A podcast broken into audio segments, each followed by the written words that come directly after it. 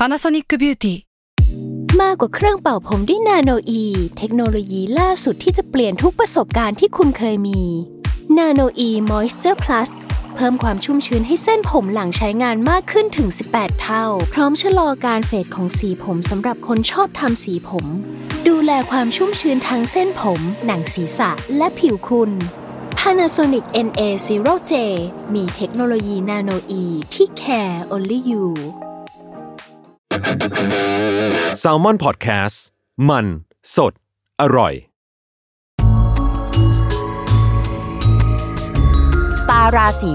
ที่พึ่งทางใจของผู้ประสบภัยจากดวงดาว สวัสดีค่ะ ยินดีต้อนรับเข้าสู่รายการสตาร์ราศีที่พึ่งทางใจของผู้ประสบภัยจากดวงดาวค่ะ วันนี้อยู่กับพิมพ์เช่นเคยเนาะแล้วก็สัปดาห์นี้จะเป็นดวงของวันที่ 8 ถึงวันที่ 14 มีนาคม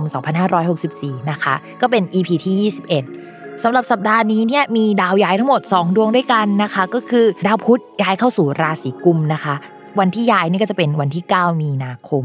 ส่วนอีกดาวนึงก็คือดาวอาทิตย์ หรือว่าดวงอาทิตย์นะคะ ก็จะย้ายเข้าสู่ราศีมีนค่ะ ในวันที่ 14 มีนาคมเนาะก็เป็นการย้ายท้ายสัปดาห์วันสุดท้ายของสัปดาห์เลยนะคะ ความจริงเนี่ยเรื่องดาวอาทิตย์ส่งผลน่าจะไปส่งผลในช่วงประมาณ EP ที่ 22 มากกว่าเนาะแต่ว่าก็ฟังไว้เพื่อเตรียมตัวนะคะ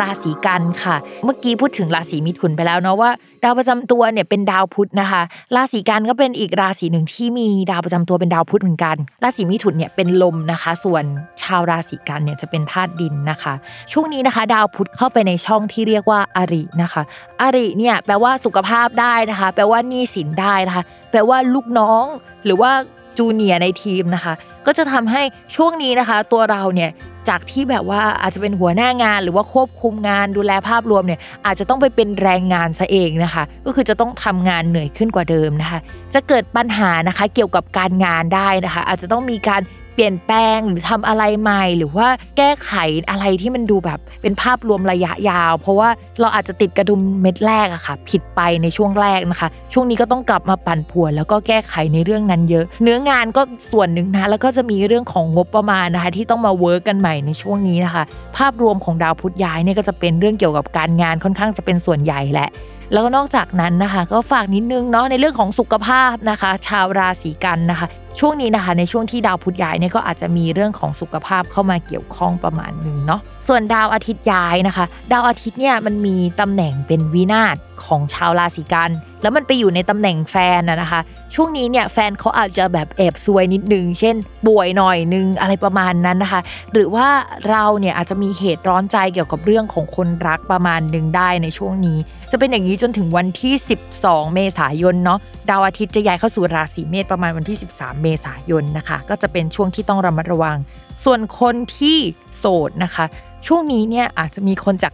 ต่างประเทศต่างชาติ หรืออะไรลักษณะแบบนั้นน่ะเข้ามาได้เนาะแต่มันเป็นระยะสั้นมากเลยอะตัวเองมันเป็นดาวจรที่มันเข้ามาแค่ประมาณ 1 เดือนอะเขาก็ไม่เชียร์เนาะแล้วก็ไอ้พวกดาวที่มันทำให้เจอรักสามเศร้ายังมันยังแบบว่าทำงานอยู่ในช่วงเนี้ยยังไงก็ต้องระมัดระวังนะคะ แนะนำว่าชาวราศีกันเดือนนี้เนี่ยเหมือนโฟกัสไปที่เกี่ยวกับเรื่องการงานดีกว่า เพราะว่าแค่การงานมันก็ยุ่งมากแล้วนะคะ ในช่วงนี้แล้วก็ดาวการเดือนหนึ่งอยู่ในช่องอลีจากดวงสัปดาห์ก่อนที่แบบดาวศุกร์มันย้าย คือมันวุ่นวายมากพอแล้วนะคะ ก็ ฟกัสไปที่การแก้ปัญหาก่อนอาจจะดีกว่านะคะ เมื่อกี้พูดถึงเรื่องงานและความรักไปแล้วนะคะ คราวนี้เรามาหัวข้อการเงินแบบเต็มๆกันบ้างนะคะ การเงินเนี่ยดวงเดือนนี้ยังไม่น่ารักจริง ๆนะคะ ก็จะมีช่วงให้ต้องหมุนเงินเยอะ จะต้องเอาของเก่าออกมาขาย หรือว่าเปลี่ยนเป็นเงินเอาทรัพย์สินเก่าๆออกมาขาย คำว่าทรัพย์สินเก่าๆเนี่ยอาจจะเป็นหุ้นก็ได้นะหรือว่ากองทุนที่แบบขายเอาเงินมาหมุนเวียนลักษณะแบบนั้นนะคะ ส่วนใครที่มี plan นะคะ ว่าจะรีไฟแนนซ์นะคะ โดยเฉพาะเกี่ยวกับบ้านอย่างเงี้ย